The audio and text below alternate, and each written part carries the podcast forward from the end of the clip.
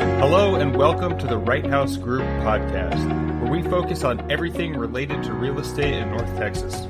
We aim to answer some of the most common questions that we're coming across in today's market. Well, over the past two years, it seems like the market can't stop going up. And one of the factors driving that was Zillow getting in, and they were in the business of flipping homes. And this week, they reported a loss, and they're getting out of that space, and the reports are anywhere from a 300 to 500 million dollar loss. Basically, Zillow being like, "We're not experts in this. We're pulling out. It's not worth it." Donald, I mean, from your perspective, do you think this is going to help your buyers and sellers have a better uh, competition in a, a, more normalized economy? I don't know how much. I don't know that, that I've been necessarily personally competing with Zillow a whole bunch on, on, on deals. But I do think that this decision that they've made is going to just help the overall market because the only way for something like what they were doing to work is for really, I mean, no other way to say it, it's really for the seller to get screwed. Is, the, only, is, is the only way that something like that could work. Because you know, if, if someone's going to purchase your home and then turn around to sell it to someone else, um, you have to leave money on the table in order to make that work. And so my guess is that the reason why Zillow is getting out of this business is because they're learning that it wasn't, it's not profitable. I mean, even um, if you weren't directly in competition with uh, Zillow for sales, I mean, from the reports I read, I understand it that they were artificially driving up costs or, or prices. Do you think that's a fair assessment, or, or, is that just marketing trying to get people mm, with Zillow?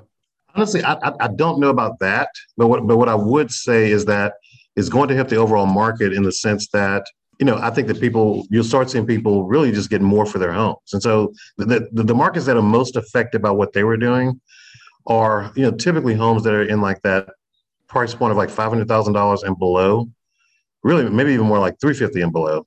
Those people are the most affected, and um, you know, if, if, you had a home in a neighborhood like that where people, where Zillow was buying a bunch of those homes, your value was being negatively affected because they were having to pay. They were buying them for lower price and then selling them, but those lower price homes were the comps.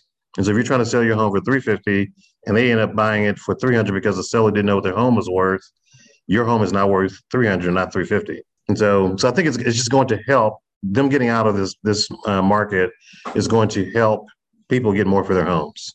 Brian, do you see that the Zillow pulling out of the flipping business per se uh, affecting uh, what you guys are doing?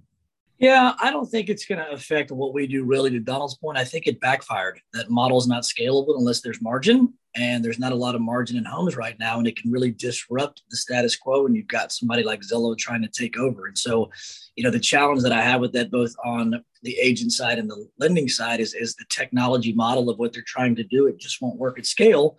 You have to default back to a human being, an expert like Donald it just takes time for this model to catch up. And then obviously, once it becomes, you know, a losing model, they have to stop.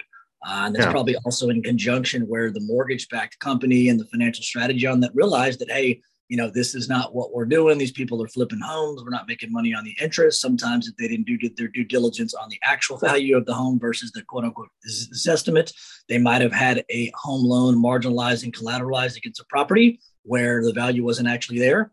Um, there's a lot of flipping rules behind the scenes with mortgage backed securities they may not be aware of. So, to Donald's point, I think it's nice. Um, it'll settle things back to where it's supposed to be, to where there's no online confusion and people are trying to navigate the end result through technology.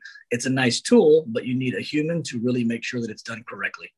We talked about this before, but but Donald, I guess this is an opportunity to talk about like Zillow was using artificial intelligence to determine prices or the Zestimate. Yes. I mean, clearly that isn't correct. And so, I mean, further pointing to that, you need to talk to someone that's an expert.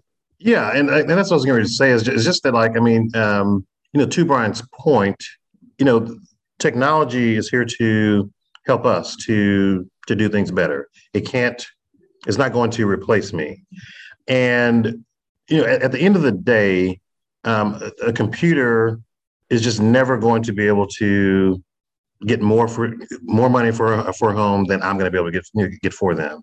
And so, I mean, it's it's great to have technology to help me do my job, but that computer is, is looking at averages and they're not walking the homes. They don't know the layout. They don't know what the yard is like or what people have done to update their kitchen and bathrooms. And those things are, you know, are all things that add value to your home. And there's no way that, you know, a computer can figure that out. And so it's, you need to talk to a real human to figure out what is the true value of your home. And also, I would think that would apply with buying that if you just look at the estimate that this uh, AI is giving you, like, oh, that seems like a good deal, but maybe there's real life things that make it not worth that. Yeah, definitely. Today, I've been chatting with Donald Wright of the Wright House Group of Compass Real Estate and Brian McCauley. For all your mortgage needs or to connect with Brian, please visit dallasmortgagenews.com. You can connect with Donald at info at wrighthousegroup.com. Until next time, I'm Andrew for Brian and Donald saying thank you for stopping by.